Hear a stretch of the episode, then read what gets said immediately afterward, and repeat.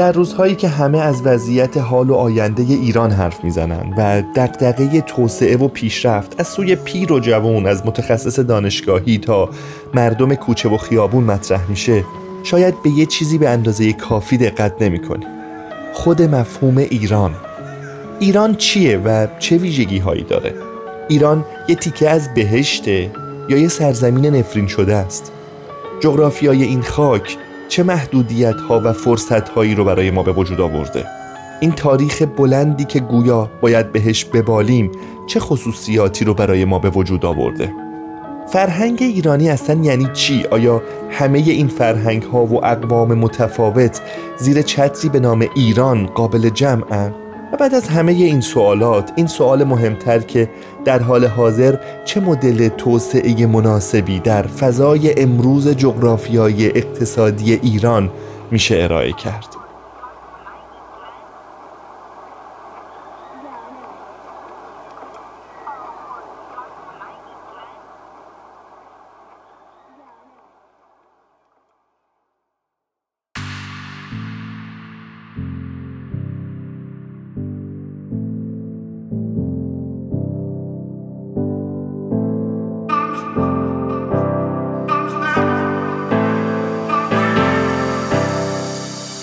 اسپانسر این قسمت از پادکست سکه کارگزاری آگاهه کارگزاری آگاه یکی از قدیمی ترین و بزرگترین کارگزاری های کشوره و همونطور که می‌دونید کارگزاری آگاه امکان انجام معاملات در بازار بورس رو برای سرمایه گذاران فراهم می‌کنه اما خدماتش به این محدود نمیشه. آگاه دوره های رایگان آموزش بورس برگزار می‌کنه و خدمات مشاوره حرفه‌ای میده که مجموع اینها افراد رو برای انجام سرمایه گذاری موفق آماده می‌کنه. کارگزاری آگاه خدماتی هم در حوزه مدیریت دارایی و صندوق های سرمایه گذاری داره که صندوق درآمد ثابت همای یکی از پرطرفدارترین این صندوق هاست. سرمایه گذاری در همای ریسکی نداره و سودی بیشتر از بانک ها به سرمایه گذاران خودش میده. این صندوق سود نقدی ماهانه داره که به صورت روز شمار محاسبه و پرداخت میشه و نقد شوندگی اون هم بسیار بالاست. برای آشنایی بیشتر با صندوق همای روی لینکی که در کپشن هست کلیک کنید.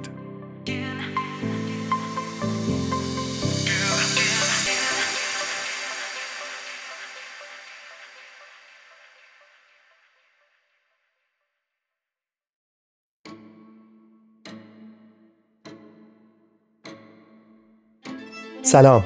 این اپیزود 76 م پادکست اقتصادی سکه است کاری از دانشجویان دانشکده اقتصاد دانشگاه تهران.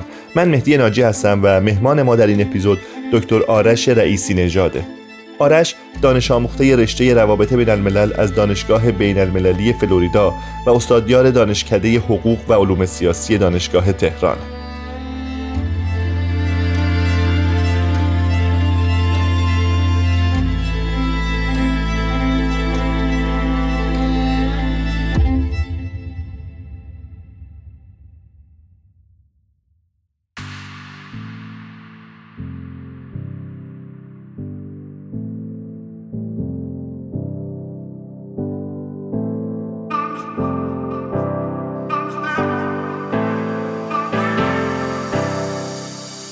مدرسه کسب و کار تکاپو، مدرسه مشترک اتاق بازرگانی تهران و دانشگاه امیرکبیر به عنوان اولین دانشگاه نسل چهارم کشور از سال 98 شروع به فعالیت کرد.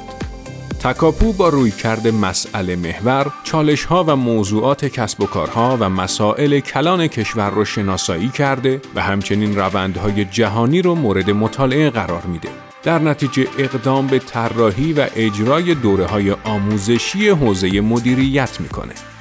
دوره های آموزشی، پروژه های پژوهشی، خدمات مشاوره، توصیه نامه های سیاستی و نشست های فعالان اقتصادی از سری خدماتی هستند که در مدرسه کسب و کار تکاپو ارائه میشن.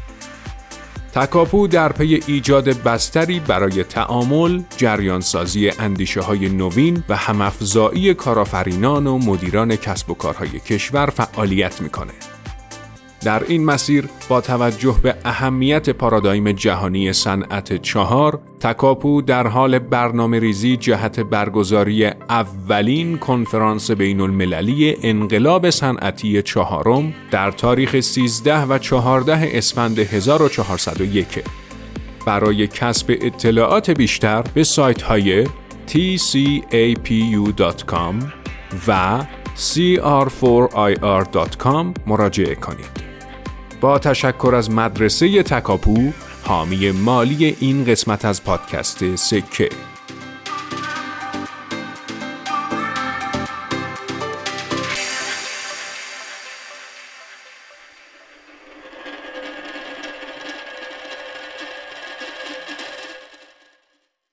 آره جان موافقی از نگاهی که شما امروز به وضعیت ایران امروز داری شروع بکنیم. اگر بخوای که یه توصیف سریعی از منظری که تو به ایران به مسابقه یک کشور یک کشور مستقل بهش نگاه می‌کنی به ما بدی اون توصیف سریع چی می‌تونه باشه؟ چگونه می‌بینی ایران امروز رو؟ به نظر من مهمترین مسئله در واقع بایپس شدن ایران در واقع دورزدگی ایران هست. ایران از روندهای منطقه جهانی حذف شده. بدون آنکه بتونه این هزینه حذف شدن رو ببره بالا برای دیگر رقباش. نه اراده ای وجود داره نه توانی. چون به همین دلیل ما هم توی زنجیره ارزش جهانی و روندهایی که در به حال دوران کوتاه مدت یا میان مدت می‌تونیم ببینیم ایران جایی نخواهد داشت. این به نظر من بزرگترین مشکل در واقع ایران کنونی است که گمانم هم بر این, بر این امر استواره که در واقع بسیاری از سیاستگزاران ایرانی از جایگاه تاریخی جغرافیایی ایران کاملا ناآگاه بودند و متوجه نیستند که ایران اگر دور زده شود چه ضربات و خسارت هایی به امنیت ملی و در واقع توسعه کشور ایجاد میشه که متاسفانه بهش پرداخته نشده تو این کشور. از این مشخصا صحبت کردی که ایران از روندهای جهانی حذف شده. میشه چند تا مثال ملموس برای ما بزنی؟ یعنی چی از روند جهانی حذف شدیم؟ ببینید شما اگر به داشته های ایران توی اقتصاد جهانی نگاه کنید در رأس اونا عنصر انرژی رو می‌تونید ببینید. و انرژی امروز حداقل تا پیش از شکلگیری انرژی های نوین قابل بازگشت در واقع بر دو امر در واقع گاز و نفت استواره. شما نفت رو ببینید از سال 2011 نفت ایران از بازار انرژی حذف می شود بدون آنکه تغییر عمده ای بر سیر و سویه در واقع جریان داد و ستد نفت در اقتصاد جهانی شکل بگیره. این بزرگترین دستاورد تحریم های امریکا برای خود سیاست خارجی امریکا هست که توانایی اینو داره. کشوری که جز چهار کشوریه که دارای ذخایر بزرگ نفتی هست کاملا می‌تونه حذف بشه بدون اینکه بازار نفت در واقع زیر تحت تاثیر قرار بگیره. شما دوم به گاز نگاه کنید. ایران دارای دومین ذخایر بزرگ گاز جهان هست بعد از روسیه. و امروز با سیاست های داخلی اشتباه یعنی تحریم های داخلی تحریم های ناخ... در واقع که ریشش برمیگرده به سیاستگذاری اشتباه داخلی باعث شده که ایران نتونه بازیگر بشه در جریان گاز جهانی. به این معنا که تا پنج سال آینده با این دست فرمون در حقیقت ایران جز یکی از بزرگترین وارد کنندگان گاز در منطقه خاورمیانه میشه. این هر دو یعنی اساس انرژی که در واقع یکی از داشته یکی از اسست ایران هست و پیش از انقلاب هم موتور محرکه توسعه کشور بوده و محمد رضا شاه پهلوی از این در واقع نفت استفاده می‌کرد. برای اینکه کشور رو بسازه به درست یا نادرست سیاست درست یا سیاست نادرست در حقیقت امروز ایران از اون برخوردار نیست. و شما این در واقع حراس و سراسیمگی رو توی بسیاری از قراردادهای بلند مدت ایران با کشورهای دیگه هم می‌بینید. مثلا قرارداد 25 ساله با چین نگاه کنید یا حتی برجام رو نگاه کنید و از این به بعد هم خواهید دید. اساس قراردادها بر این هم استواره که ایران بتونه نفت خودش رو بفروشه در عوض یه سرمایه گذاری خارجی رو به حال داشته باشه و مسائل امنیتی. یعنی این ناتوانی در فروش نفت الان دغدغه سیستم شده چون سیستم متوجه شده که مهمترین اسد و دارایی خودش رو نمی‌تونه در اقتصاد جهانی در حقیقت به معرض به معرض فروش بذاره و به همین دلیل از بازار انرژی کاملا به کناری گذاشته شده. بدون آنکه جهان هزینه دور زدن شدن ایران رو بپردازه در کنار انرژی روند نوینی که در حال شکل مسئله کریدورهای بین المللیه که متاسفانه در داخل کشور هیچ گونه شناختی از کریدور بیان نمی شود اساسا شما این رو نمی‌تونید ببینید. گو این که این واژه در زبان تقریبا 99 درصد از مسئولین جاری هست ولی هنوز تعریف اولی از این مسئله رو ندارن ببین چرا من میگم کریدور چون کریدور اشاره داره به یک اسست یک دارایی دیگه ایران که هنوز آقایون در واقع توانایی نقد کردن اونو ندارن و اونم مواهب جغرافیایی. یعنی ایران در یک جایگاه جو استراتژیک وجود قرار گرفته که این جایگاه می‌تواند ارزش افسوده برای اقتصاد ملی ایران برای جایگاه ایران ایجاد کنه. ولی آقایون متوجه نیستند چرا؟ به گمان بنده این که اینا اساسا تاریخ ایران رو نمی‌خونن. متوجه نیستند که تا پیش از در حقیقت کشف نفت در مسجد سلیمان در واقع در نیمه دوم سده 19 میلادی عمده تجارت عمده درآمد ایران درآمد خارجیش در واقع تجارت و دادستد بازرگانی هست. گو این که از پایان صفحه از میانه صفویه تا در واقع همین سده 19 میلادی باز هم ایران دور زده شده کنار گذاشته شده. ولی پیش از اون به مدت 2000 سال ایران نقطه سقل راه ابریشم باستانی بوده که اون سلف کریدورها مطرح می شده یعنی در واقع یک شریان پیچیده و وسیع در پهنه اوراسیا و البته اقیانوس هند و دریای چین جنوبی که می‌تونسته بسیاری از اقوام و کشورها رو به هم وصل کنه از طریق داد و ستدهای بازرگانی و درآمد عمده ایران ساسانی ایران اشکانی بعد از اون ایران اسلامی و حتی اوایل ایران صفوی در واقع برخواسته از همین سلف کریدورها یا پدر کریدورها راه ابریشم باستانی بود که همگی برخواسته از جایگاه جو استراتژیک ایران بود که در در واقع پیوندگاه سه قاره آسیا آفریقا اروپا جای گرفته بود و اون زمان به دلیل به حال ضعف تکنولوژی کاروان ها ارتش ها بیماری ها مبلغین دینی همگی مجبور بودن از این سرزمین عبور کنن و این سرزمین به هیچ وجه دور زده نمی‌شد. چون توانایی وجود داره. ولی امروز خب به دلیل تکنولوژی این امر رخ داده و این رخ دادگی رو شما باید در مفهوم کریدور ببینید. اگه بخوام چیزی که شما گفتی رو یه بار دیگه بگم که مطمئن بشم که درست فهمیدم یا نه. باید بگم که شما معتقدی که ایران به وضوح از قطار توسعه باز مونده و یه مدتی چند سباهی دستیابی به انرژی منابع زیرزمینی و خدادادی نفت و گاز موتور توسعه خوبی می توانست برای ایران باشه که حالا متاسفانه اون امکان رو از دست داده. این نکته اول.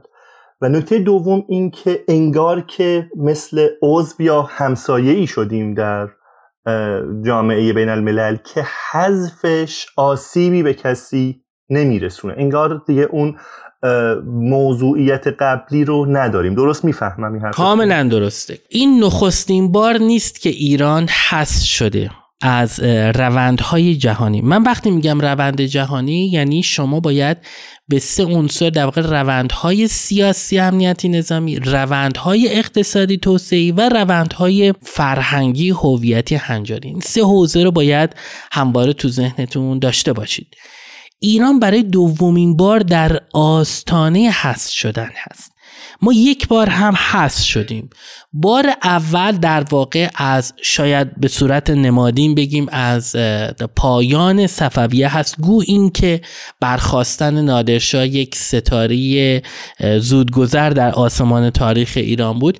ولی شما از در واقع پایان صفویه بگیرید.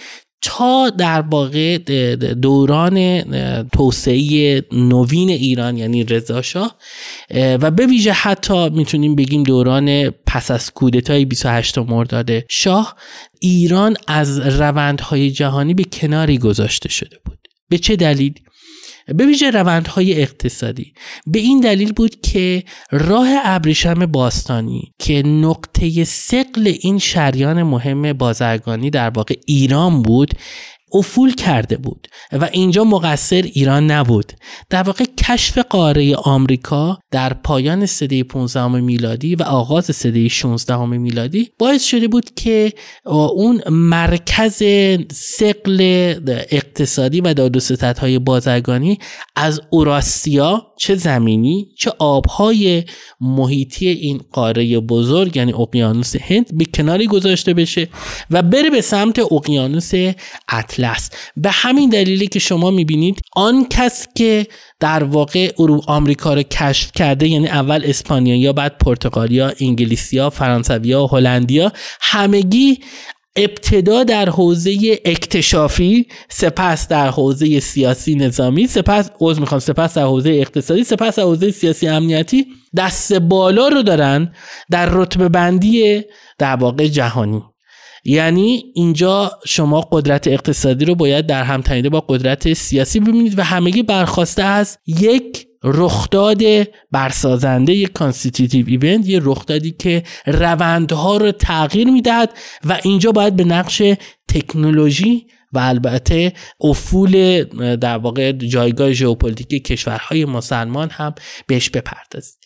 پس شما می‌بینید که یک اتفاق باعث میشه که راه ابریشم باستانی که برای ایران زمانی منبع درآمد بوده در واقع اونو به کنار بذاره و ایران ناخواسته از روندهای جهانی به کنار گذاشت. میشه یعنی ضعف دولت قاجار رو شما می توانید از طریق به حال درگیر بودن و دلمشغولی شاهان اکثرا بیکفایت قاجار در حرم ها ببینید. از خط نفوذ روس و انگلیس ببینید. همه این مسائل درسته. از فکر سنتی و غیر متجدد ایرانی آن زمان ببینید. اما اون ایران توی کانتکست ویژه بوده توی بستر و زمانه ویژه بوده. تو اون دوران ایران در واقع نقش عمده در روندهای جهانی به ویژه روند اقتصادی نداشته. تنها اهمیت مهم ایران در اون زمان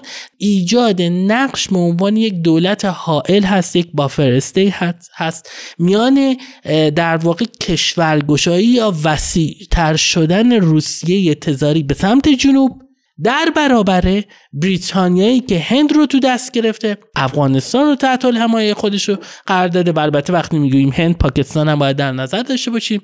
و ایران به صورت در واقع ناخواسته جبهه رقابت این دو کشور میشن و البته هر دو کشور میپذیرند که ایران در واقع یک دولت حائل باشه که هیچ کس استیلای کامل بر اون نداشته باشه. و تنها نقشی که ایران داره در واقع نقطه ثقل یک رقابت ژئوپلیتیکی تا ژئواکونومیکی یک رقابت سیاسی نظامی امنیتی تحت عنوان بازی بزرگ یا Great Game بین مسکو و لندن میشه.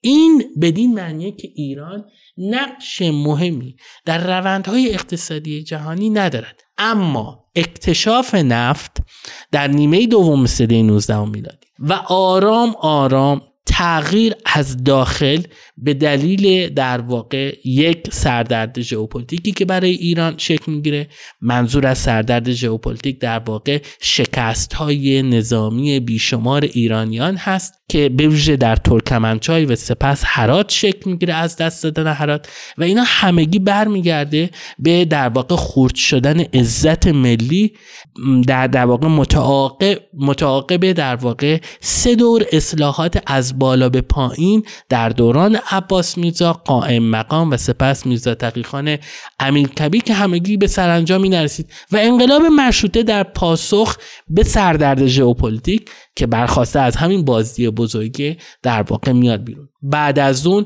ما یک دولت توسعه گرای آمرانه داریم دور دوره رضاشاه و سپس بعد از کودتای 28 مرداد هست که با تمرکز بیشینه سیاست گذاری در دستان یک نفر در واقع می‌بینیم که انرژی یعنی نفت نقشی داره در توسعه کشور و اونجا نفت ایران دیگه به یک در واقع یک اسد یک دارایی بسیار مهمی برای کشور میشه که می‌تونه توی روندهای اقتصادی کلان جهان نقش بازی کنه. به ویژه آنکه باید بپذیریم محمد رضا شاه پهلوی آگاه بوده به نقش نفت در میدان تنازع رقابت های ژئوپلیتیک منطقه‌ای و جهانی.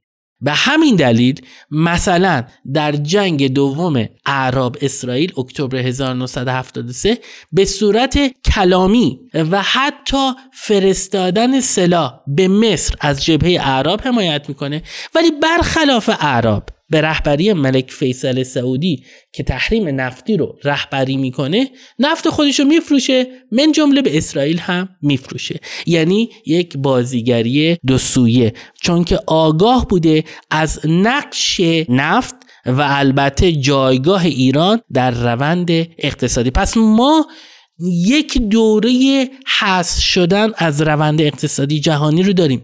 امروز ما در آستانه حذف شدن هم هستیم. اگر تا به امروز حذف نشده باشیم.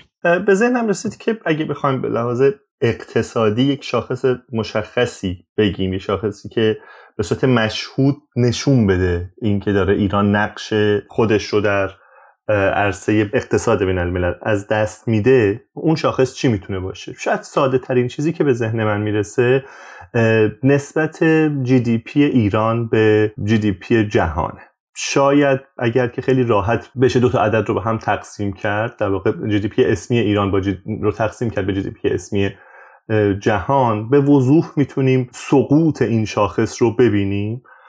من توی یه ده سالی راستش قبل از اینکه این گفتگو رو شروع بکنیم یه چکی کردم. می‌تونم بگم از سال 2010 تا 2020 تقریبا از 7 دهم درصد یعنی ما اقتصادمون 7 دهم درصد اقتصاد جهان بوده در 2020 رسیدیم به 2 دهم درصد. و وقتی که نمودارش رو حالا برای می‌دونم برای این ده سال البته خیلی کمه با, با یه همچین شاخصایی بازی کرد. بعد افق بلند مدت تری رو دید. ولی حدسم اینه که اگر این رو فرصت نکردم که ببینم. حدسم اینه که اگر این رو بزرگ در واقع این دایره زمان رو بزرگتر بکنیم خیلی اتفاق زیاد اتفاق عجیب غریبی نمیفته و این نمی‌دونم شاید بشه بهش گفت سقوط. این سقوط رو سقوطی که راستش من دارم می‌بینم یه کمی دردناکه و یه کمی جدیه. شما با این شاخص کار کردی یا اصلا موافقی که می‌تونه کمک بکنه؟ بله بله قطعا. ببینید من حتی در قیاس با جهانم در واقع می‌خوام شما از قیاس به جهان به قیاس با کشورهای منطقه هم اونو آگاه کنم. ببینید شما در سال 2010 اگر اشتباه نکنم تا حدودی جی دی پی ایران با دو کشور ترکیه و عربستان تا حدودی شانه به شانه هم.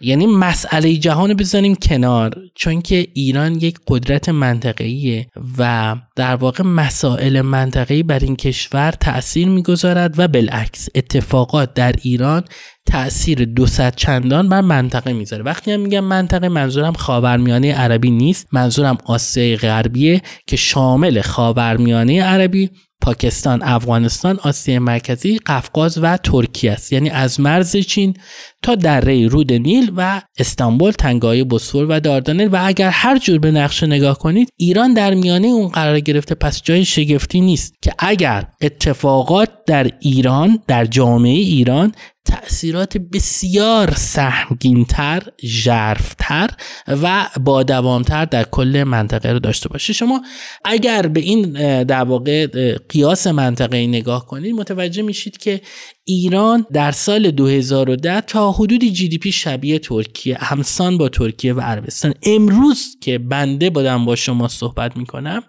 ما 60 درصد اقتصاد عربستان هستیم GDP عربستان هستیم GDP ایران. و نصف کمتر از نصف ترکیه.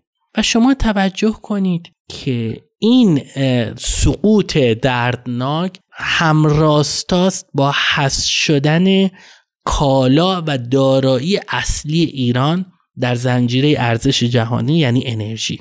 و مهمتر این که یعنی نفت و مهمتر این که این سقوط چه تأثیر رو می‌ذاره در تصمیم گیری های نه تنها کلان سیاستگزاران کشور بلکه تصمیمات جزئی اجزای جامعه ایران یعنی افراد. یعنی مردم ایران در یک منطقه دارن زندگی می‌کنن که دو توی کشوری زندگی می‌کنن که دور تا دورش کشورهای منطقه در حال رشد هستن.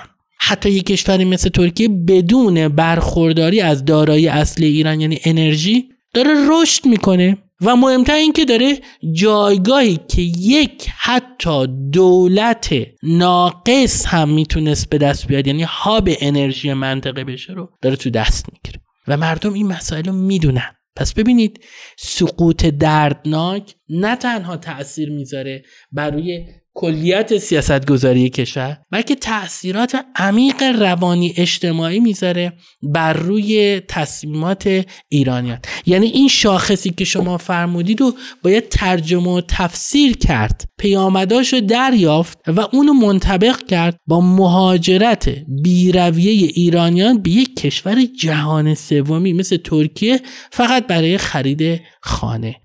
یعنی شما وقتی می‌خوایم صحبت کنیم شاخص ها رو باید هر چقدر بتونیم ترجمه عادی کنیم ملموس که مردم متوجه بشن که این جی دی پی وقتی سقوط کرده به کجا انجام میده. بسیار خب ما تصویری که شما از ایران امروز دادی رو باهاش آشنا شدیم. ولی قبل از اینکه بحث رو ادامه بدیم شما دلایلش رو هم گفتی ولی یه آسیب شناسی هم بکنیم. شما بار اولی که ایران از حالا به قول شما اون روندهای جهانی حذف شد یا جایگاه ویژش رو در دنیا از دست داد رو وقتی که اشاره کردی یه, یه صفتی براش به کار بردی. گفتی که اون از دست دادن جایگاه ناخواسته بود. می‌تونم نتیجه بگیرم که انگار منظورت اینه که این بار انگار ناخواسته نیست. انگار می‌شد جلوشو بگیریم و نگرفتیم. همینو می‌خواستی بگی؟ قطعا. ببینید ایران قجر من البته می‌دونیم که توی social network نگاه های متفاوتی به ایران قجر هست ولی خب مرسوم این است که یک خاندان بی‌کفایت بوده. درست یا نادرست باید اینو بپذیریم که در واقع ایران قجر حتی اگر افراد کاردانی مثل میرزا تقیخان فراهانی یا عباس میرزا می‌شد شاه و جای پدرش میبود و زودتر از پدرش یعنی فتلی شاه نمیمرد و این داغ رو بر سینه ایرانیان نمی‌زد که ای کاش اون شاه می‌شد باز هم در دراز مدت به نظر نمی رسید که ایران بتونه نقش مهم نقش بسیار مهمتری رو در واقع ایفا کنه. احتمالا ما با زرب... میزان ضرباتی رو که دریافت می کردیم کمتر بود. مثلا احتمالا حرات رو حفظ می‌کردیم به صورت جغرافیایی سیاسی بگیم. یا احیانا قراردادها رو قراردادهای کمتر ننگین به دست میافتیم گو اینکه بعد از عباس میرزا هم بازم باید فرزندش یعنی محمد شاه قاجار به تخت سلطنت می‌رسید و چیزی بهتر از این هم ما ندیدیم و داشتید می‌بینید. تو زمان آقای محمد شاه بود که در واقع حرات برای نخستین بار از دست داده شد. سپس دوران ناصر شاه رسمیت یافت. چرا؟ چون ما افتادیم در واقع توی یک بازی بزرگ ناخواسته به خاطر جایگاهمون. یعنی روند رقابت جهانی به سویه ای رفت که بسیاری از اتفاقات در اروپای پیش از جنگ جهانی اول در هم تنیده شد با آنچه که در ایران میگذشت و این البته ادعای بزرگ ولی درستی هست. ببینید من می‌خوام مثال بزنم. ما به صورت ناخواسته افتادیم ولی خب یک نقشی توی رقابت سیاسی امنیتی و نه اقتصادی جهان داشتیم. چگونه؟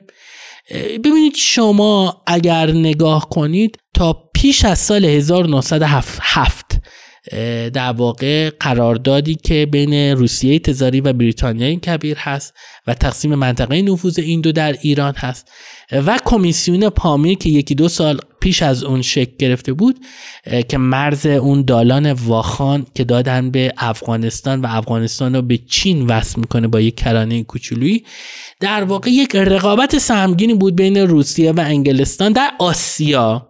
و به همین دلیل سیاست اصلی انگلستان این بود که یک کمربند حائلی از کابل تهران استانبول from کابل تو استانبول شکل بده و در واقع ایران در میانه این کمربند قرار گرفته بود. به همین معنا که روس هم تلاش می‌کردن که بریتانیان پیش از این نیان توی آسیای مرکزی و باز هم ایران براشون مهم بود.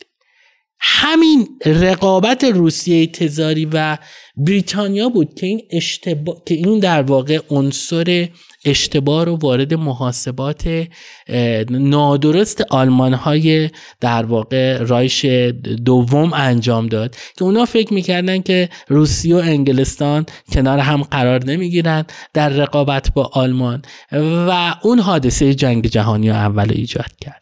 و وقتی که صلح کردن این دو قدرت بزرگ بر سر ایران و اتحاد شکل گرفت در واقع جبهه اصلی از آسیا به سمت در واقع اروپا رفت. ببینید اینجا من می‌خوام اشاره کنم از بحثم اینکه شما توی جایگاهی قرار گرفتید که ناخواسته مهم هستید.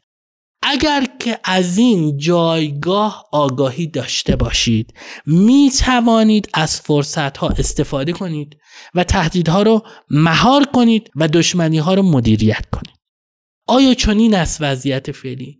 وضعیت فعلی به نظر من آگاهی پویاییوار از در واقع جایگاه خودمون نداریم. من چرا میگم آگاهی دینامیک یا پویا؟ یعنی عنصر پویایی رو میارم وسط. به این دلیل که گو این که جغرافیا مثل یک فرمانروای ساکت ها بدون اینکه صحبت کنه همه رو اسیر خودش می‌کنه ولی تکنولوژی هم یک دست پرورده انسانه که روندهای تکنولوژیکی می‌توانند عنصر جغرافیا رو به تضعیف کنن با اون به هماوردی بپردازن و و و. چرا این مسئله رو اشاره کردم؟ به این دلیل که اکثریت آقایونی که سیاست گذار هستن و تازه میان آنها از جایگاه جغرافیایی ایران هم باخبر باشند این نگاه از جایگاه رو تقلیل دادن به یک نگاه جبرگرایانه و غیر در واقع دگرگونی یعنی تغییر ناپذیر اونو من اسمشو می‌ذارم قبل تفکر قبل عالمی. در این شکی نیست که تا پیش از تکنولوژی مدرن ایران جایگاه مهمی داشت. می‌گویند همه عالم تن است و ایران دل. نیست گوینده زین گفتن آن خجل اگه اشتباه نکنم از حکیم نظامی گنجابی این فقط شعر نیست. شما به اسطوره ها نگاه کنید. در واقع اقلیم ایران در میانه جهان قرار گرفته. اون چی بر اساس اسطوره های ایرانی. و یادتون نره که اسطوره واقع ریشه در واقعیت داره. شاخ و برگ بدان افسوده شده. برخلاف افسانه مثل شنل قرمزی که اصلا افسانه علکیه هیچ ربطی به تاریخ و واقعیت نداره. ولی اسطوره ریشه در واقعیت داشته که رستم یلی بود در سیستان من آوردمش در سیستان. در واقع این نگاه نشون میده که وقتی اسطوره رو شما در نظر می‌گیرید ذهنیت ایرانی از خودش میزان شناخت یک ایرانی از جامعه ایران و ایرانیت رو می‌تونید دریابید. تو اسطوره ها ایران جایگاه مرکزی داره یعنی جایگاه استراتژیک داره. تا پیش از تکنولوژی مدرن شما می‌بینید که به حال این اهمیت وجود داشته. اما امروزه آقایون تنها چیزی که به ذهنشون خطور می‌کنه این که خب ایران مهمه پس همه مجبورن با ما کار کنن. تفکر قبل عالمی به این امر اشاره داره که جایگاه ایران چشم پوشی نمی شود دشمنان رقبا و دوستان مجبورند که با ایران کنند چون جایگاه مهمی داره. متوجه نیستن که تکنولوژی مدرن می‌تونه ایران را دور زنند کما اینکه تا الان هم دور زد شما این دور زده شدن از طریق در واقع تکنولوژی مدرن رو برخلاف منطق جغرافیا رو باید در مفهوم کریدورها ببینید. و ببینید که کریدورهای منطقه‌ای و بین المللی که بر اساس تقریبا همه نقشه های اولیه قرار بود زمانی از ایران بگذارند الان ایران رو دور می‌زنن و آقایون متوجه نیستن که دور زده شدن توسط کریدورها چه ضربات عمده‌ای به امنیت ملی و توسعه ملی ایجاد می‌کنه.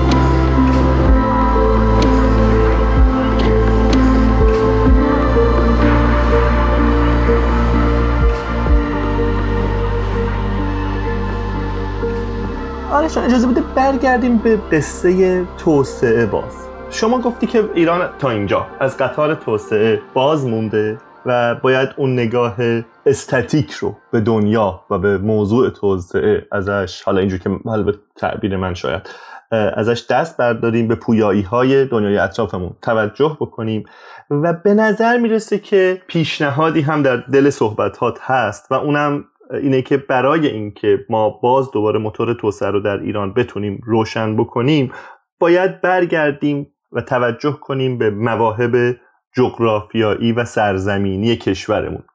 به نظر می‌رسه که شما راه دیگه ای جلوی راه توسعه ایران در مسیر توسعه ایران متصور نیستی. و حالا بعدا بیشتر هم صحبت می‌کنیم که البته معتقدم هستی که متاسفانه ظاهرا توجه کافی به این موضوع نمیشه. درست می‌فهمم؟ کاملا درسته. ببینید من واقعا برام جای شگفتیه که بسیاری از سیاستمداران ایرانی تنها اکسیر شفابخش رو در حل مسئله بحرانهای اقتصادی ایران رو در فروش دوباره نفت و یا احیانا گاز می‌بینن. متوجه نیستن که ما از بازار نفت کاملا به کناری گذاشته شدیم برای اینکه هزینه جهان پرداخت کنه. حتی سودهای کلانی به رقبای منطقه شکل گرفته. به گاز هم نگاه کنید که در واقع عمده سرمایه گذاری های کشورهای غربی که الان در میانه جنگ روسیه و اوکراین در واقع نیازمند هستن به گاز توانایی این دارن که بیان با قطر کار کنن. LNG قول های LNG قطر استرالیا و و در واقع اندونزی هست. ایران حتی تکنولوژی LNG هم نداره. و شما همه این در واقع ضعف ها رو در نداشتن جایگاه در بازار انرژی جهانی رو باید در واقع همراستاه ببینید با روند نوینی که در جهان شکل گرفته و اونم در واقع تاکید بر انرژی های تجدید پذیر هست.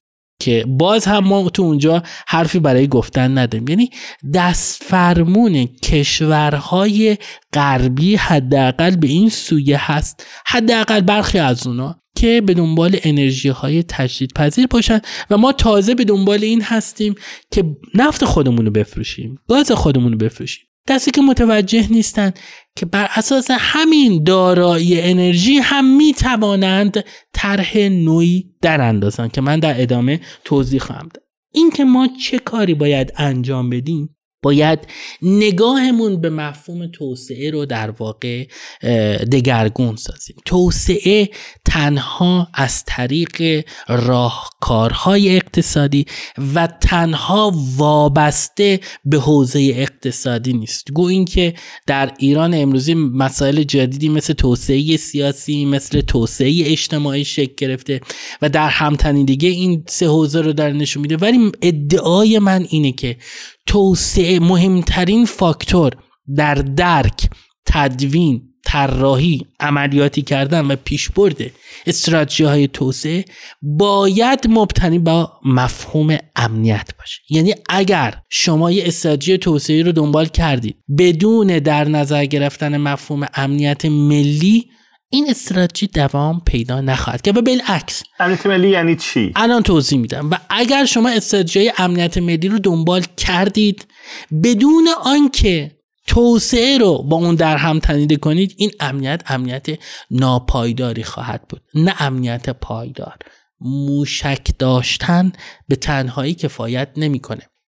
یک دستاورد استراتژیک. زمانی ما می‌توانیم بگوییم استراتژیک هست که نه تنها زامن امنیت ملی در پرانتز حفظ تمامیت ارزی دشمن حمله نکنه مرزهای کشور مصوم باشه نظام سیاسی مانا و البته اصلاح پذیر باشه. همه اینا رو میشه امنیت ملی.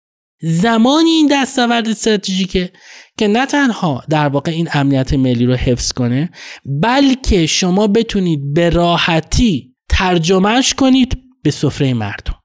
و آقایون بلد نیستن. آقایون وقتی می‌گویم پیشرفت مدام مثال هایی که می‌زنن ماهواره موشک نانو تکنولوژی خب در نهایت مردم عادی که در, که در واقع اون کسانی هستند که قرار از مواهب استراتژی توسعه در واقع به بهره مند بشن می‌توانند خیلی راحت یک پرسش عادی ولی بسیار ژرف بپرسن که چی؟ به ما چه؟ ما را چه حاصل؟ آقایون متوجه نیستن این در همتنیدگی امنیت ملی و استراتژی توسعه چقدر بود. من البته نقد کلانی نمی کنم. در ایران به صورت تاریخی توسعه بیش از آن که در حوزه اقتصادی اجتماعی دیده شود در حوزه سیاسی امنیتی نظامی دیده می شود. پیش از انقلاب هم علا رغم رشد کلان اقتصادی دو, دو در واقع دو رقمی ایران باز هم نگاه عمده این بود که ایران بتواند در حوزه نظامی سیاسی در منطقه حرفی برای گفتن داشته باشه. یعنی نفت و درآمدهای اقتصادی و استراتژی توسعه در نهایت در خدمت اون F14 بود و جایگاه نظامی ایران. و البته آن هم شاه هم باز مقصر نبود به نظر من. شما باید به اهمیت در واقع این برداشت های ژئوپلیتیکی فرمان روایان ایرانی از کشور خودشون دریابن که فکر می‌کنن مرز یعنی سنگر خونین. در صورتی اگر نگاهشون عوض بشه و مرز رو دروازه توسعه ببینند خب اون وقت نگاه ها به مفهوم توسعه به ویژه از طریق بازرگانی و در همتنیدگی اقتصادی منطقه عوض میشه. ببینید شما اگر می‌خواهید یک استراتژی رو دنبال کنید که در آن واحد هم توسعه پایدار ایجاد کند هم امنیت پایدار. تکرار می‌کنم امنیت پایدار باید در هم تنیده باشه با سفره مردم. وگرنه این امنیت ناپایدار خواهد بود. hypersonic هم به تنهایی کفایت نمی‌کنه و یا چیزهای دیگه. شما باید چند تا ویژگی دنبال کنید. این استراتژی که امنیت پایدار و توسعه پایدار ایجاد یک اول اینکه برآمده از روندهای منطقه‌ای و بین‌المللی کنونی باشه. یعنی شما نمی‌تونید یک استراتژی دنبال کنید که هیچ ربطی به دنیای کنونی نداشته باشه. ببینید من مثال می‌زنم. دسترسی خانه های ایرانی به گاز گاز طبیعی 92 درصد هست این فاجعه هست. نفر کشور دوم روسیه هست 71 درصد و سوم امریکا هست 38 درصد. این استراتژی در واقع سرویس دهی گازی گاز طبیعی به خانه مردم یه امر بسیار اشتباه است و منطبق با روند کنونی جهانی منطقه ای نیست. آقایون درک درستی ندارن. در همه جای جهان ببخشید ببخشید. دلیل اشتباه بودنش رو میگی. به هر, به هر حال مگه این چیزی جز رسوندنه یعنی تأثیر روی سفره مردم. الان خدمتتون عرض می‌کنم. این ممکنه با سفره مردم در همتنین باشه. ولی چقدر مانا هست؟ آیا سود در کوتاه مدت باید اینقدر پررنگ بشه که در دراز مدت ما زیان ببینیم. مثال البته الان با توضیح بدم. در همه جای جهان من جمله جایی که شما تشریف دارید در واقع خطوط لوله گازی می آیند به نیروگاه هایی که در نزدیک شهرها تعبیه شدن نصب شدن و اونجا گاز از طریق نیروگاه های حرارتی یا سیک ترکیبی تبدیل می شود به برق. برق هم پاکتر هست. یعنی در واقع یک عنصر که محیط زیست رو نابود نکنه روند کنونی جهان حفظ محیط زیست هست. دوم اینکه ایمنتر هست بر اساس مطالعات. اگر زلزله در تهران شکل بگیره خدای ناکرده عمده تلفات و یا بخش عمده از تلفات برمیگرده به انفجار لوله های گازی که در زیر پای خانه ها هست. سوم شما گاز ارزان را می دهید به خانواده ها من جمله خانواده مثل خانواده بنده اساسا منظوری نیست که حالا آیا این افرادی که استفاده می‌کنن خوبند یا بد؟ نه. شما این گاز رو می‌دید توی خود می‌برید توی خونه های مردم. در میانه زمستان اگر هوا گرم شود فرهنگ مصرف ایرانی به گونه ای شکل گرفته که پنجره را باز می‌کنن به جای اینکه اون شیر گاز رو ببنده یا کمتر کنه.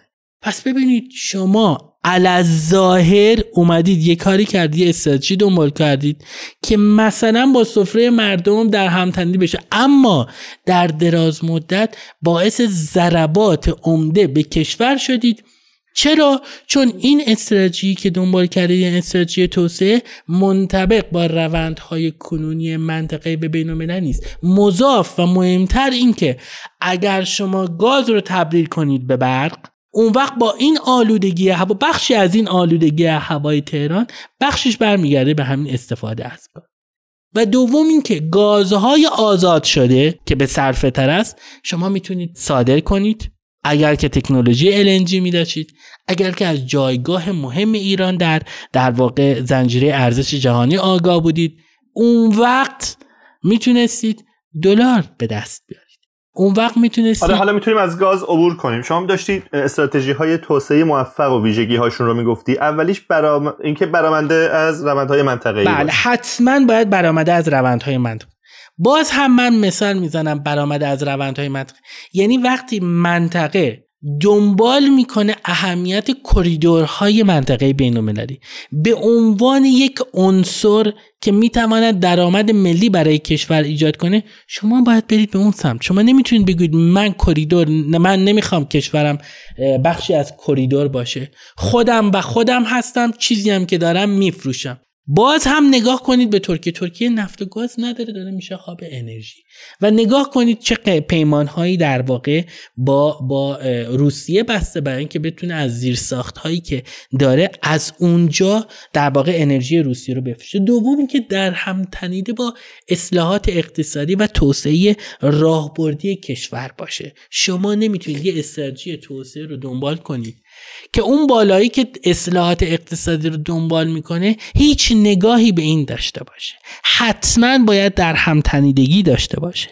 سومی که به باز مثال مشخص بزن. ببخشید اینجا حیف این حرفایی داری می‌زنی با, با مستاق پیش نشی میشه با مثال مشخص مثال می‌زنم مثال می‌زنم. شما اگر روند کنونی جهانی این است که بخواید فرض کنید گاز بفروشید بخواید کریدور من مثال می‌زنم در مورد کریدور. شما می‌خواید ایران جایگاه مهم خودشو که به صورت تاریخی در نقطه ثقل اون سلف اولیه کریدورهای نوین امروزی یعنی راه ابریشم باستانی بود و دوباره احیا کنید باید یک سری قواعد رو در ترانزیت و transaction مالی تراکنش مالی رو بپذیرید. ببین من مثال می‌زنم. شما اگر یک کانتینر بار از بندر مومبای بمبئی هند بخواید بفرستید چابهار چابهار بیاد بالا یا برعکس بفرستید بمبئی. 23 نهاد در چابهار از شما برگه می‌خوان. این شما پاسخگو باشید 23 نهاد. یعنی توسعه سواحل استانداری شهرداری امام جمعه سپاه وزارت اقتصاد وزارت راه ترابری وزارت سمت نمی‌دونم سازمان مناطق آزاد. خب ببینید اگر شما حقیقتا می‌خواهید از مواهب جغرافیایی ایران استفاده کنید برای تبدیل به در واقع ارز یعنی در واقع درآمد ملی اون وقت باید بتونید یه سری اصلاحاتی رو دنبال کنید که این جایگاه رو در واقع دوباره احیا کنه. آقایون ما مثلا یکی از مثال ها بارها پیشنهاد دادیم سازمان ملی کریدورهای بین المللی شکل بدید. ورای همه این نهادها زیر نظر ریاست جمهوری و حتی شاید بالاتر که بتونه تسهیل کنه ترانزیت رو. آیا چون این چیزی شکل گرفته؟ یعنی اصلاح اقتصادی اون استراتژی توسعه ای که باید دنبال کنیم در نهایت باید در همتنیده بشه با این اصلاحات اقتصادی و بالعکس. در ایران چنین چیزی نیست. نهاد است که یک روزه شکل می‌گیرد. نه تنها تسهیل نمی کند که مانع ایجاد می کند سوم اینکه این استراتژی توسعی باید به باز تعریف نقش ایران در منطقه و جهان و افزایش قدرت به پرستیژ کشور ایجاد در واقع بیانجامد. نگاه کنید به قطر. یک جام جهانی برگزار کرد و به یاد داشته باشید که اکثریت قاطع مردم بر این ایده بر این باور هستند که ایران هم می‌تونست چنین نقشی رو داشته باشه. خیلی پیش از این اگر استراتژی توسعه درستری دنبال می‌کرد. من نمی‌خوام بگم این باور درسته یا نادرست. مهم تنها واقعیت نیست بلکه برداشت از واقعیت است. آن استراتژی توسعه که در نهایت به پرستیژ کشور بیانجامد مانا و با دوام خواهد بود. اگر شما شما به چین نگاه کنید چین امروز رو بیاید با چین دهه 70 میلادی 1970 مقایسه کنید. چه نگاهی به چینیا بود؟ من پیش از ویروس کرونا رو میگم که حالا به خاطر رقابت ترامپ با چین و جمهوری خواهان که توی امریکا هستن و حتی استبلیشمنت امریکا خب به حال تصویر چین خدشدار شده. ویروس هم به حال یک بهانه ایجاد که تا پیش از اون نگاه کنید به اهمیت چین در در واقع رسانه یک شاخص از پرستیژ کشور هست در حوزه جهان. و شما می‌بینید که یک کشوری که جهان سوم فقیر امروزه می‌تونه فیلم های در حد هالیوود درست کنه. اینا همه شاخص هستن. آقایون فقط قدرت رو در موشک و اینا میگن نه شما soft power هم باید داشته باشید smart power هم باید داشته باشید. قدرت هوشمند و قدرت نرم که متاسفانه بهش توجه نمی‌کنن. اگر شما استراتژی توسعه دنبال کنید که بتونید نقش ایران رو دوباره احیا کنید. نقش ایران چه بود؟ نقش ایران ایران ساسانی من مثال می‌زنم. من نمی‌خوام بگم ما بازگردیم به عقب. به عقب نگاه کنیم یاد بگیریم در وضعیت کنونی تصمیم بگیریم و سپس بتونیم یه چشمانداز برای آینده داشته باشیم. آ چشمانداز از آینده بدون درک گذشته نمی... اصلا, اصلا شکل نمی‌گیره. ایران ساسانی زمان مثلا خسرو انوشیروان چون آگاه بود از جایگاه ایران تمام کاری که می‌کرد تعرفه های اجناسی که از چین وارد آسیای مرکزی ایران می‌شد می‌خواست بره امپراتوری روم رو کنترل می‌کرد و اساسا درآمد ارزی برای ایران ایجاد می‌کرد. رو رومیان و سپس امپراتوری بیزانس روم شرقی میکوشیدن از طریق دریا ایران رو دور بزنن. پس اون موقع هم تلاش برای دور زدن ایران بود. مثلا برن از طریق مصر مصر خب دست رومیان بود. بیان دریای سرخ یمن از یمن سوار کشتی بشن. برن و هند و چین و در واقع تجارت دریایی رو تو دست بگیرن و ایران رو دور بزنن. اما همین خسرو انوشیروان میاد یمن رو می‌گیره که نظر ایران دور زده بشه. ببینید نقش ایران حفظ میشه به عنوان یک کشور که می‌تونه در واقع رقیب خودش رو آچمز کنه توی رقابت اقتصادی. چهارمین ویژگی که این استراتژی توسعه باید دنبال کنه در واقع ایران رو از اعتیاد به درآمدهای نفتی رها کنه آزاد کنه خلاصی بخشه. همه ما می‌دونیم که البته من متخصص اقتصاد نیستم که ایران به ما و ایران حداقل از دوره رضاشاه و پیش از اون یک دولت رانتیر هست. یه دولت رانتی هست. یک در واقع یک ثروت بادآورده اومده. دولت مدیریتش می‌کنه. در نتیجه مردم هستن که در واقع چشم به بذل و بخشش دولت دارن. با اینکه این ثروت متعلق به مردم. ما باید یه استراتژی توسعه رو دنبال کنیم که در واقع ایران رو از این درآمدهای از این اعتیاد به درآمدهای نفتی آزاد کنه مضاف بر اینکه این درآمدهای نفتی باعث شکلی یک حکومت در واقع متمرکز بسیار بعض وقتا خشن در برهه تاریخ ایران شده مهم نیست پیش یا پس از انقلاب باشه. و هر کسی دیگه هم شاید جاش بود و این ثروت بادآورده رو می داشت بدون اینکه دولت بدون اینکه مردم به عنوان حاکمان و در واقع صاحبان اصلی این ثروت بتونن کنترل کنن اون رفتارها همین رفتارها رو ادامه می‌داد. پنجم اینکه موجد برآمدن شبکه های منطقی و نه صرفا روابط دو جانبه باشه. چرا من انتقاد می‌کنم از روابط دو جانبه؟ دنیا دنیای network هست واژه network در اقتصاد شما بیش از پیش دارید میشنوید. در حوزه اجتماعی نگاه کنید که social network شبکه های اجتماعی ورد زبون در واقع مردم هست این ورد زبان شدن برخواسته از یک واقعیت هست که شما می‌تونید بگید من نادیده می انگارم ولی پیامدش رو نمی‌تونید نادیده بیانگارید. شما مجبورید که با واقعیت کار کنید و برداشتاش هم مهم میشه. شبکه های منطقی مهم هستند هم در حوزه ایجاد امنیت منطقی هم توسعه منطقی. شما یک مثال رو می‌زنم که واضح نشون بده. قرارداد 25 ساله ایران و چین که خیلی هم در بوق و کرنا شد که ایوای ایران رو فروختند و و و.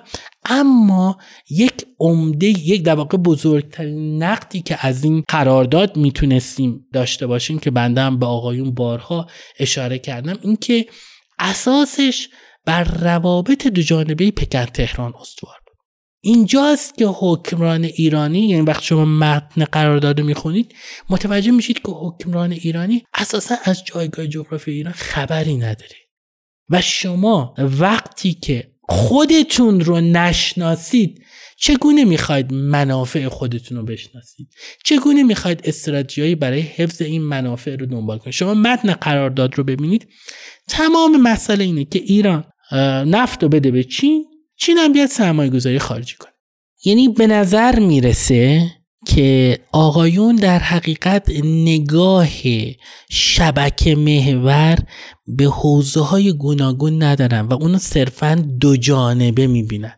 همین الان هم قرارداد دو جانبه مثلا با روسیه با هند با ترکیه متوجه نیستن که دنیا کانکتیویتی یا این در واقع اتصال های چندگانه رو میپسنده. شما اینو توی حوزه مالی حوزه فرهنگی و حوزه در واقع اتحادهای منطقه‌ای که شبکه محور هست ایجاد میشه. من یه مثال بزنم. ببینید هند زمانی یک کلان استراتژی داشت به نام ماوسام که همون در هم در واقع یک نوع همون موسم هست ولی به زبان هندی در واقع قرار بود که دو تا بال داشت جاده کالادان می‌رسید به میانمار جاده در واقع کتان می‌رسید به بندر چابهار. قرار بود هندیا توی چابهار سرمایه گذاری کنن. 500 میلیون دلار ولی 70 میلیون دلار بیشتر سرمایه گذاری نکردن. 5 تا کرین جرثقیل بزرگم اونجا نصب کردن و الان داره خاک می‌خوره زرد رنگم هست محض اطلاع. قرار بود از اونجا تسهیل کنن ترانزیت هند یا بالعکس رو از ایران به افغانستان و بعد از اون حتی به ترکمنستان آسیا مرکزی. خب اتفاقات در افغانستان و مهمتر از همه بحث تحریم های ادامه دار ایران و FATF که ما باز نمی کنیم باعث شد که هند روی خودش رو برگردونه و برسونه به همکاری با دو کشور منطقه دیگه یعنی امارات و اسرائیل. که مشهور شد این در واقع دالان یا کریدور به عنوان عرب مد یعنی دریای عرب که حد فاصل هند با شبه جزیره عربستان هست با مدیترانه که در واقع در غرب اسرائیل قرار گرفته. اساس این همکاری بر این هم استوار بود که تکنولوژی کشاورزی رو اسرائیل داشته باشه پولش رو امارات داشته باشه ماده خامش رو هند داشته باشه. ببینید شما اگه می‌خواید همکاری کنید دیگه همکاری دو جانبه نیست. بعد امریکا اومد و اومد ضمانت امنیتی رو ایجاد کرد و عرب‌مد که اقتصادی توسعه تبدیل میشه به امنیتی نظامی میشه I2U2 India اسرائیل United States United Arab of Emirates یعنی شما باید ببینید که connectivity و نگاه در واقع network ی شبکه محور چگونه نه تنها توی توسعه منطقه‌ای بلکه توی امنیت منطقه‌ای نقش بازی می‌کنه و آقایون فقط دو جانبه میرن. حتی اگر چند جانبه هم برن درخواست نظامی دارن. مثلا بریم ناتو آسیایی ایجاد کنیم که این یعنی شما این مسئله رو بارها دیدید توی گفتگوی هیئت های ایرانی با چینی یا با روسی. خب اونا نمی‌خوان ناتو آسیایی شکل بدن. اونا اصلا دنبال این مسئله نیستن. به این دلیل که چین حاضر نیست در حوزه ای که امریکا دست بار داره یعنی نظامی امنیتی با آمریکا رقابت کنه. رقابت رو می‌بره تو اقتصاد که دست بالا رو داره. و ما داریم روی در واقع حوزه ای تاکید می‌کنیم یا درخواست داریم از ما حاصل این روابط دو جانبه که در نهایت برسه به سیاسی امنیتی و ربطی نداشته باشه با در واقع شبکه های منطقی توسعه ششم اینکه این استراتژی توسعه باید به تحکیم رابطه میان حکومت و مردم بیانجام چرا میگم؟ ببین من این نکته رو اساسا در راستای دموکراسی و حقوق شهروندی که البته باید ایرانیان بهش برسن و تحقق و محقق شود در این سرزمین مقدس اساسا من اشاره در واقع اشاره نمی‌کنم.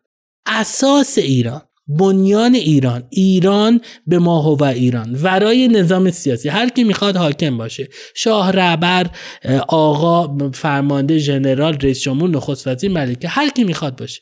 ایران به ما و ایران نقطه سقل امنیت ملیش بر رابطه میان حکومت و مردم استواره شما نمی‌تونید بگید عربستان اینجوری عربستان نقطه سقل امنیتیش انسجام خاندان سعود هست و در واقع استفاده از نفت هست که می‌تونه بازیگری کنه می‌تونه با چینم نزدیک بشه. ایران به صورت تاریخی این نقطه سقلش بوده. به خاطر همین عمق استراتژیک ایران برخلاف فهم و آگاهی آقایون داخل کشور. درون کشوره عمق استراتژیک بیرون نیست. تو سوریه و لبنان نیست. تو افغانستان تاجیکستان و آذربایجان نیست. آقایون اینو درک نمی‌کنن و نمی‌فهمن. اینجا من اشاره می‌کنم. نقطه سقل می‌گویم رابطه در مردم و حکومت یعنی اینکه وحدت در بالا شکل بگیره تکسر در پایین. ببینید وحدت در بالا ایران همواره وقتی تونسته یک امنیت پایدار که در هم تنیده است با توسعه پایدار ایجاد کنه که یک انسجامی میان نخبگان و تصمیم گیرندگان کلان کشور وجود داشته باشه. سقوط ایران ساسانی به خاطر فقط حمله عرب که نبود. عرب که خیلی قدرت نداشتن.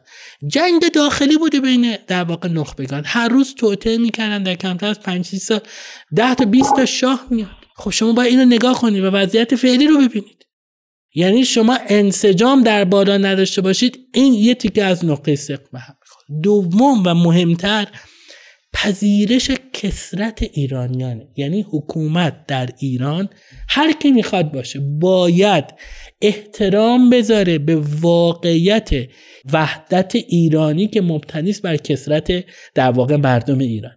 ایران یکی از معدود کشورهای که به نوعی تونسته به صورت دیالکتیکی یک وحدت در کسرت رو ایجاد کنه. شما کسرت زبانی می‌بینید فرهنگی می‌بینید لباس می‌بینید فکر می‌بینید. حکومت ها در ایران باید به ویژه تکسر شیوه زیست رو بپذیرند. تفک تکسر عقاید رو بپذیرن. وگرنه نقطه سق به هم میریزه. اگر شما استراتژی توسعه دنبال کنید که نتونه این رابطه در واقع حکومت مردم رو قوی کند این در نهایت در واقع پایا نخواهد بود. و در نهایت اینکه مهر پایانی بزنه بر دوگانه غلط و نادرست امنیت علیه توسعه یا توسعه علیه و شما کاملا در ایران با این در واقع تفکر نادرست مواجه هستید که یکی گروهی میگن اول امنیت یک گروهی میگن اول توسعه. اساسا این دو مفهوم از هم جدا نیستن. من تمام تلاشم در همه این چهار سالی که به ایران بازگشتم خدمت مردم بودیم حالا توی دانشگاه یا, یا جاهای دیگه تمام تلاشم این بوده که این دوگانگی رو از بین ببریم. امنیت بینی بدون داشتن یک نگاه چشمانداز به توسعه امکان ناپذیره و توسعه هم که فاکتور مهم و مهمترین فاکتور یعنی امنیت ملی رو در واقع نپذیره نمی‌تونه پایا و با دوام باشه.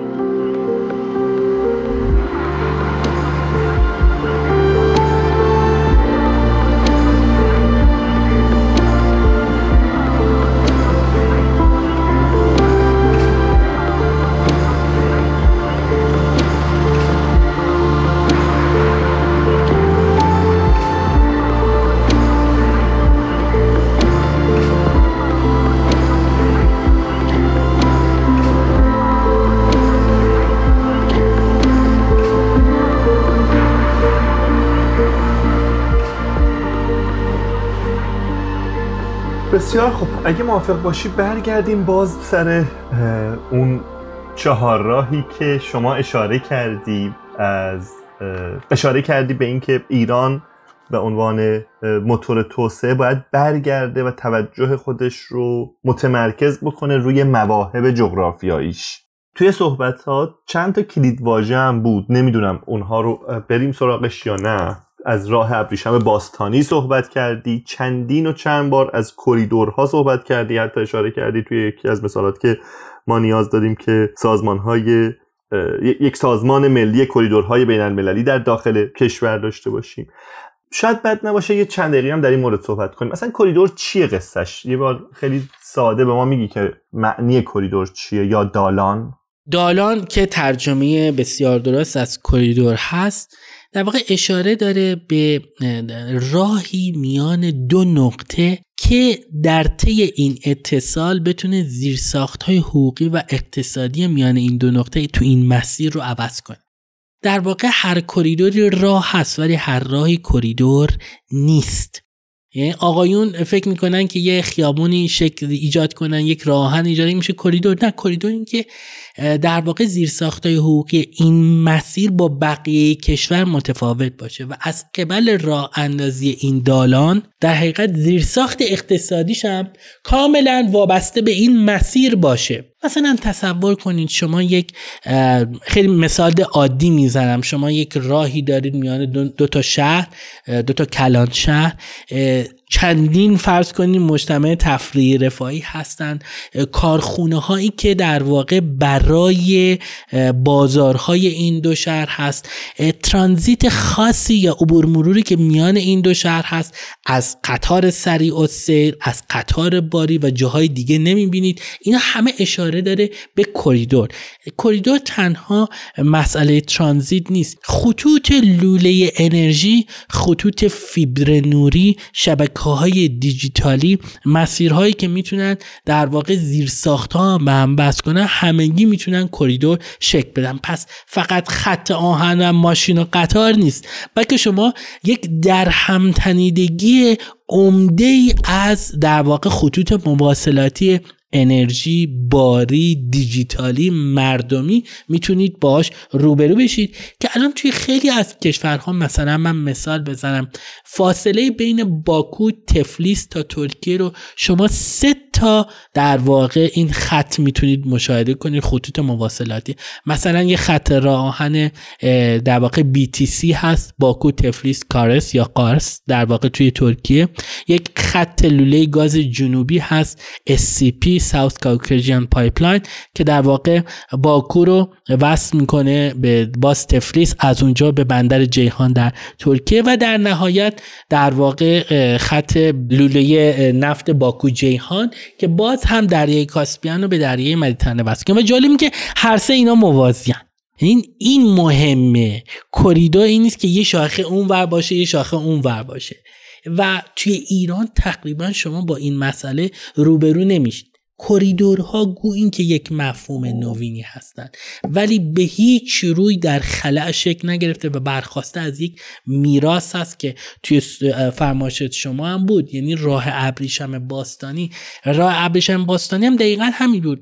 مذاب تنها شاید تفاوت این بود که در دوران باستان این تجار مبلغین ادیان مسیرها رو ایجاد می‌کردن و از دل تلمبار شدن این آمد و شدها شما می‌بینید که لشکرکشی هم تو همون سمت بیماری هم از همون مثلا بیماری تاون یا مرگ سیاه یا حالا هر چیزی هست بلک دست از چین وارد آسیای مرکزی ایران ترکیه به اروپا می‌رسه دقیقا تو مسیر راه ابریشم باستانی. لشکرکشی ها نه من حالا مسئله من اینه که کریدور رو اولا که ایران چه ویژگی ایران چی داره که اون رو اونقدر متمایز می‌کنه که شما پیوستن به این کریدورها رو یه درایور اصلی برای توسعه ایران می‌دونی. آیا چون چیزایی که تو صحبت های شما هست به نظر می‌رسه که برای هر کشوری می‌تونه مصداق داشته باشه. اینطور نیست؟ نه لزوما. جزایر فیجی یا فرض کنید کشوری مثل آفریقای مرکزی اینا هیچگاه نه به صورت تاریخی در مرکز کریدورهای قدیمی بودن. حالا اگه شریانهای بازرگانی قدیمی نه الان کریدورهای منطقه بین المللی ازشون میگذره. حتی شما کشورهایی در اطراف خودمون مثل افغانستان رو ببینید. یعنی افغانستان چون یک کشور محصوره خیلی راحت می‌تونیم به کنارش بذاریم. ارمنستان رو ببینید. چرا ارمنستان این همه تحت فشار هست؟ ولی یه سری از کشورها رو نمی‌تونید. ببینید ایران وسعتش رو در نظر بگیرید. جایگاه جیواستراتژیک که عرض کردم پیوندگاه سقار است. مضاف این که ایران تنها کشوریه که در واقع جزئی از حوزه در واقع بیضی استراتژیک انرژی است. یعنی دو حوزه انرژی Caspian Sea دریای کاسپیان و پایین Persian Gulf یعنی خلیج فارس. در واقع این دو حوزه اصلی انرژی است. ایران در میانه اونو قرار قرار داشته و خود ایران هم از این انرژی برخوردار بوده. ببینید یک جایگاهیه که شما نمی‌تونید به سادگی اونو حذف کنید مگر اینکه های اشتباه رو دنبال کنید و دارین می‌بینید. پس ببینید کریدورها توانایی اینو دارن که همین هفت ویژگی که عرض کردم رو یعنی برآمده از روندهای منطقه بین المللی هستند. از امروز از امروز که نه از سال 2013 و سپس پاسخ آقای بایدن سال 2021 ما توی شکلگیری بی دبلی یا بیلد بک بتبل بازسازی جهان به بازسازی بهتر جهان ما از این به بعد مهم یکی از مهمترین روندهایی که در جهان خواهیم دید رقابت زیرساختیه و رقابت کریدوری یعنی تمامی کشورها به دنبال این هستند که کریدورها از اون عبور کنند. اینکه برخی از آقایون ناگا با فکر می‌کنن چون ما چیزی برای داشتن نداریم پس کریدور به خودی و خود ارزشی نداره نه اشتباهه. چون شما می‌تونید چیزی هم نداشته باشید ولی مواهب جغرافیایی که دارید می‌تونید استفاده کنید ترکیه که انرژی که نداره داره هاب انرژی میشه. مثال می‌زنم. کریدورها تنها اون اکسیر ما می‌تونه باشه که در همتنیده با اصلاحات اقتصادی توسعه راهبردی کشش چه اصلاح اقتصادی می‌تونه توی ایران باشه که فرض کنید بخواد قیمت بنزین رو ببره بالا؟ هیچ کس جرأتش این کار رو نداره. باید واقعیت رو بپذیریم. سیاست هیچ سیاست مداری حاضر نیست که این کار کنه تو این وضعیت فعلی. اما می‌تونه اصلاح اقتصادی کنه برای تسهیل ترانزیت. می‌تونه نهادها رو کمتر کنه. پس بهتر خواهد بود و آسانتر به دست خواهیم آورد. سوم اینکه با تعریف نقش ایران در منطقه جهان میشه. وقتی که کشور شما در مرکز کریدورها قرار بگیره خواه ناخواه چهره ای که از کشور شما به جهان ساطع میشه جلوه داده میشه مثبت خواهد بود. شما دیگه اون وقت نمی‌تونید بشید بازیگری که امنیت بین المللی و منطقه رو به چالش بکشه. اساس کریدور بر ایجاد صلح و ثبات منطقه‌ای هست. شما باید اینو بپذیرید. و این یعنی در واقع در آرامش هست که رفاه نسبی شکل می‌گیره. ایران رو از اعتیاد به درآمدهای نفتی رها می‌کنه. شما هیچ راهکار دیگه ای ندارید. من اینو به جد دارم میگم. حداقل در چشم انداز نزدیک نمی‌تونید مشاهده کنید. می‌تونه شبکه های منطقه‌ای شکل بده. مثال می‌زنم. من نمی‌خوام میگم اینا رویا پردازی یا هر چیزی. شما اگر که فرض کنید این بحث تونل قطر به ایران که البته بحثش هم بود قطری ها خودشون هم پیشنهاد داده بودن. یعنی چیزی نبود که حالا توی social network مورد تمسخر قرار می‌گیره. ولی خب ایرانیا دنبال نکردن.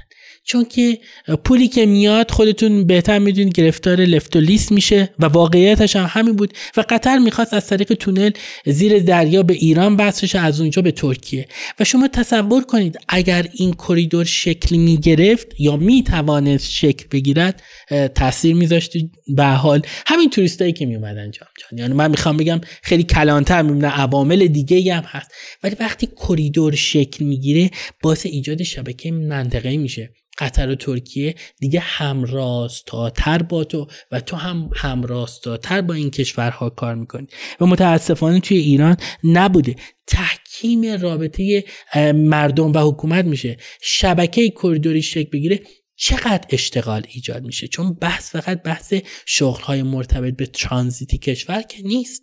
بسیاری از شرکت های کوچک می‌تونن با شرکت های دولتی خصولتی و بین المللی کار کنند شبکه شکل می‌گیره از شرکت های خصوصی کوچک میان ترکیه ایران قطر میان ایران کشورهای آسیای مرکزی تا عراق سوریه لبنان و و و و.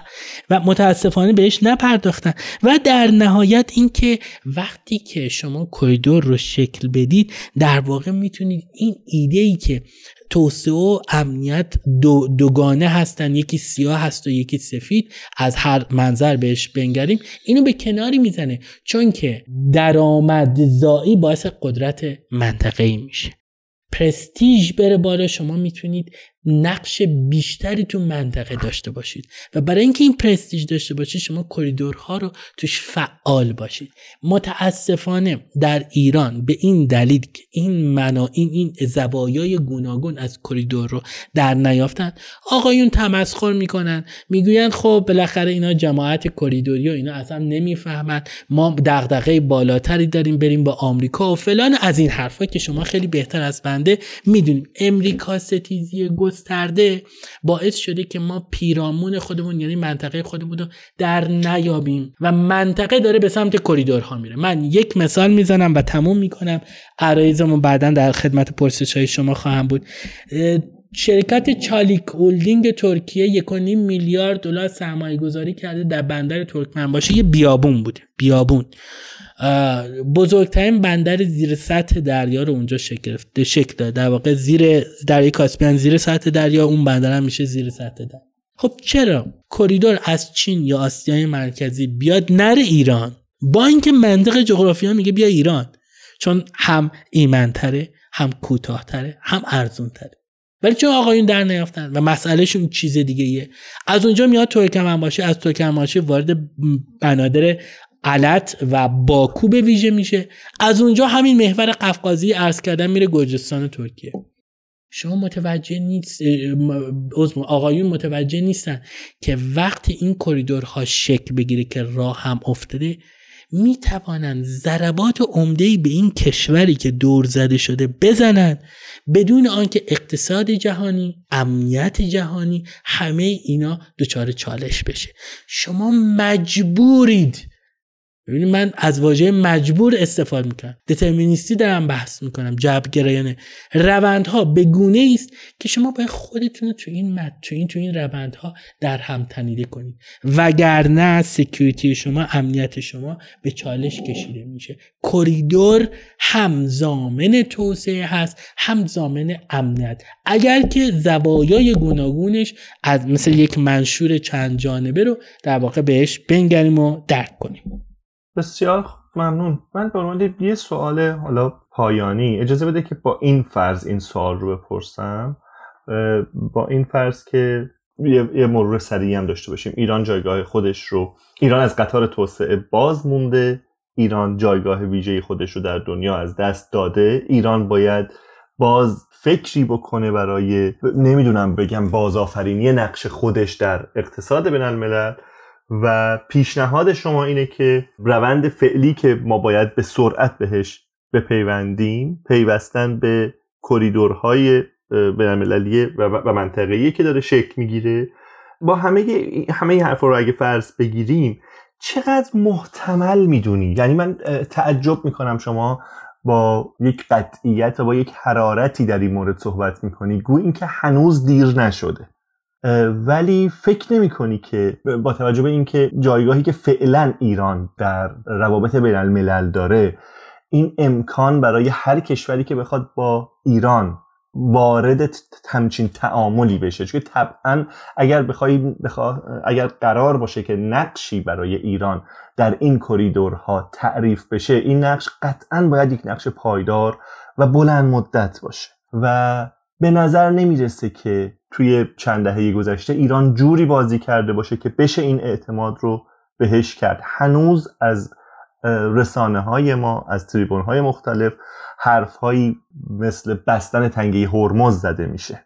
حالا من توی این مثال شما یاد این موضوع افتادم.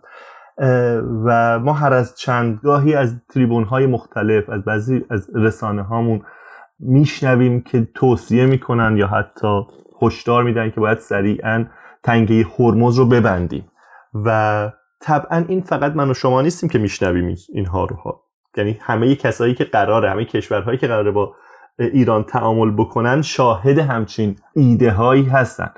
و با چه عقلی و با چه انگیزه ای می‌تونن بپذیرن که ایران همچین نقشی رو به دست بیاره. یعنی حتی اگه فرض رو بر این بذاریم که هنوز به اندازه کافی دیر نشده و هنوز میشه به سرعت اون عقب افتادگی رو جبران کرد. آیا این مسائلی که ما داریم و این شرایط داخلی ایران به نظرت این ظرفیت رو داره که اجازه بده که ما به این روندها برسیم و به اون چیزی که ازش عقب افتادیم برسیم؟ یه چیز دیگه هم قبل از که شما پاسخ بدید دوست دارم بهش اشاره کنی.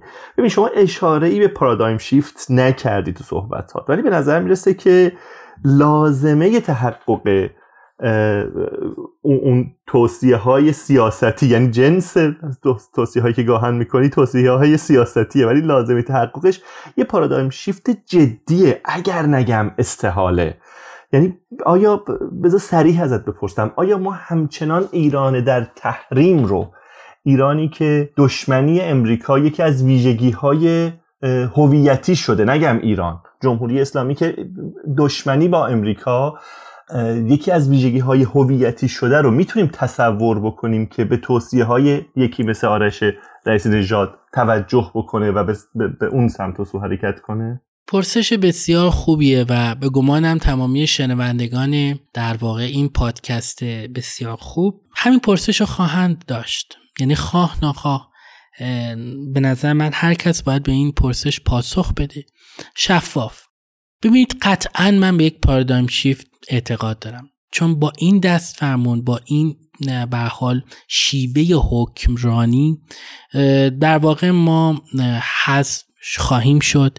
گو اینکه پنجره هم به سرعت در حال بسته شدنه. یکی دیگه از مهمترین نمودهای روندهای جهانی و منطقه‌ای اینه که چون که ما دوران دنیای تک قطبی در حال گذار را داریم تجربه می‌کنیم.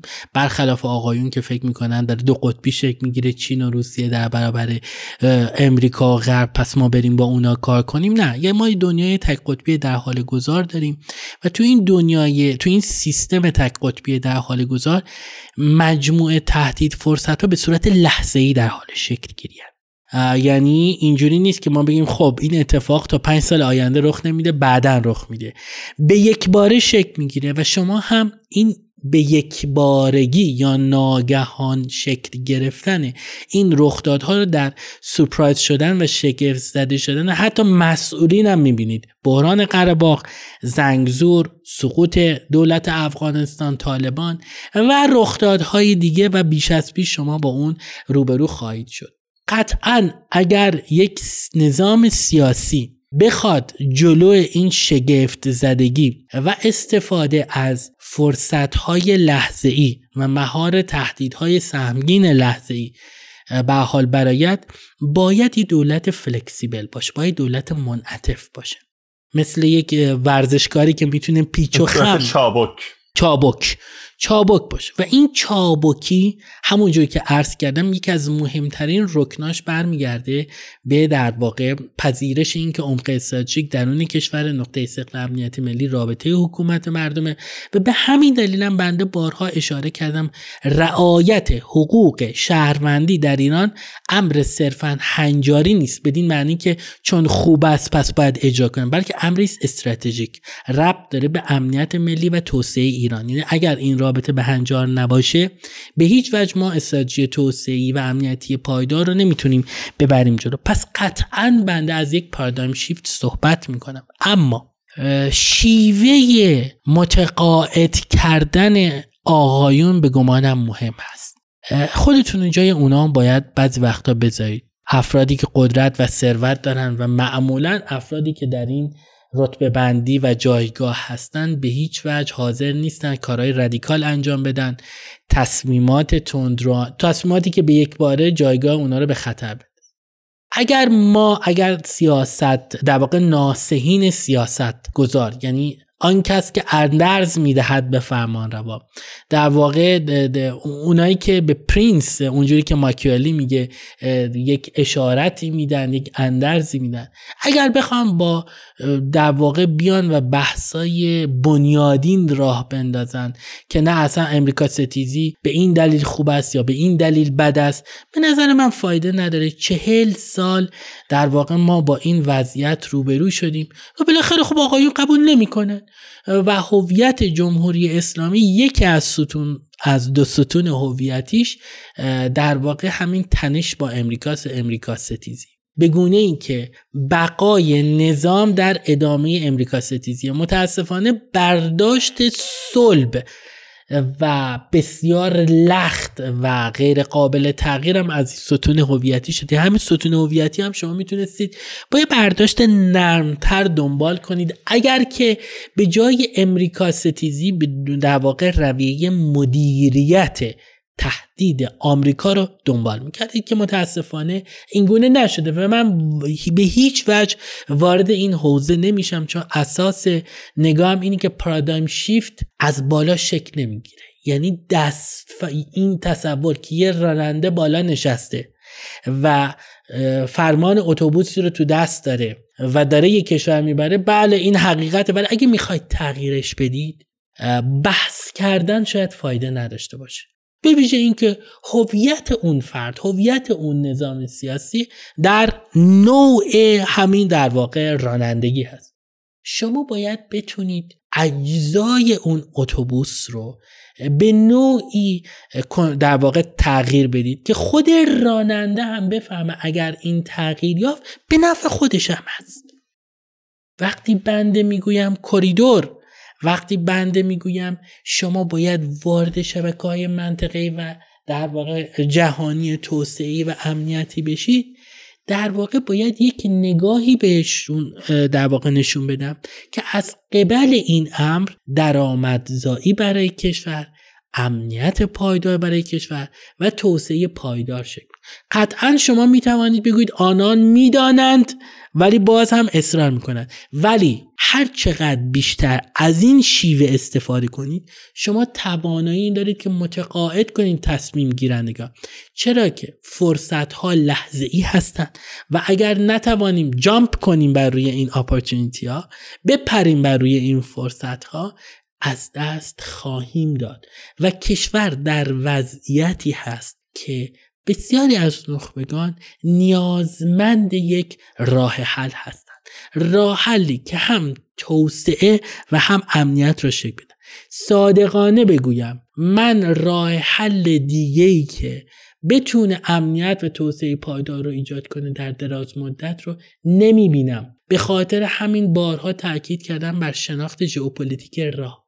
چگونه فاکتورهای ژئوپلیتیکی توانایی راه اندازی یک راه کریدور رو شکل ایجاد می‌کنند و شکلگیری یا راه اندازی کریدور چگونه تاثیر می‌ذاره در تغییر ژئوپلیتیک منطقه برای این امر شما باید یک کنش رو دنبال کنید اونم road diplomacy یا دیپلماسی راه هست. دیپلمات های ایرانی باید توانایی اینو داشته باشن که connectivity ایران با کشورهای پیرامونی و جهانی رو دنبال کنن. وقتی وزیر خارجه میره یک کشور دیگه به جای اینکه 20 تا نهاد و 20 تا یا 200 تا فرد امنیتی با خودش باشه تو هواپیما 200 تا تاجر بازرگان داشته باشه و کارآفرین که بتونه جامعه هدف رو دنبال کنه ببینه ایران چجوری می‌تونه در هم‌تنیدگی خودش رو زیاد کنه. ایران به ما و ایران در هم تنیده بوده با منطقه بگونه ای که قلب تپنده منطقه بوده. اگر می‌خواهیم این دوگانه امنیت توسعه رو بزنیم کنار در هم تنیده کنیم این مسئله ایران باز هم باید برگردد برای این هم باید نشون بدیم به حاکم به فرمان روا. هر کی می‌خواد باشه. آقایون هر کس. که این راه درآمدزایی امنیت بیشتر مشروعیت بیشتر و رضایت و رفاه و سفره مردم رو ایجاد می‌کنه. بدون دریافت در واقع این راه حلی که بنده عرض کردم نه تنها بقای نظام که به گمان منده بقای سرزمینی کشور هم در خطر هست.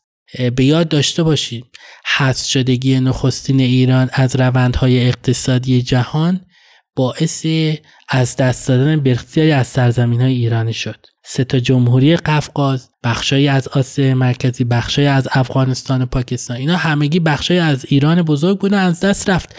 و بنده هم باید کاملا این هشدار رو بدم که حذف شدگی دوباره ایران از روندهای جهانی و منطقی همین سرنوشت رو برای کشور ایجاد می‌کنه. آقایون گمان می‌کنن که مثل دوران انقلاب یا مثل دوران فروپاشی شوروی یعنی دو, دو زمانی که در واقع سیستم منطقه‌ای و سپس سیستم بین المللی عوض شد ایران چیزیش نمیشه. و این اشتباهه. به یاد داشته باشید که امروز ساختار بین الملل هم دنبال نمی‌کنه یک ایران یک پارچه و منسجم رو. چه بسا به نفعش این باشه که این کشور کوچکتر شود. ولی اگر شما وارد این روندهای کریدوری زیر ساختی بشید قطعا بقای امنیت ملی و یک پارچگی سرزمینی خودتون هم می‌تونید حفظ کنید. پس مسئله کریدور مسئله صرف نظام سیاسی حاکم نیست. بلکه سرنوشت ایران با آن در همتنین است به گونه این که بنده ایران رو تنها ایران شهر که به حال رواج دارد نمی بینم ایران به ماه و ایران راه هم بوده. یک ایران راه. در میانه راه و کریدورهای اقتصادی جهانی بوده. مرزی نداره ممنون.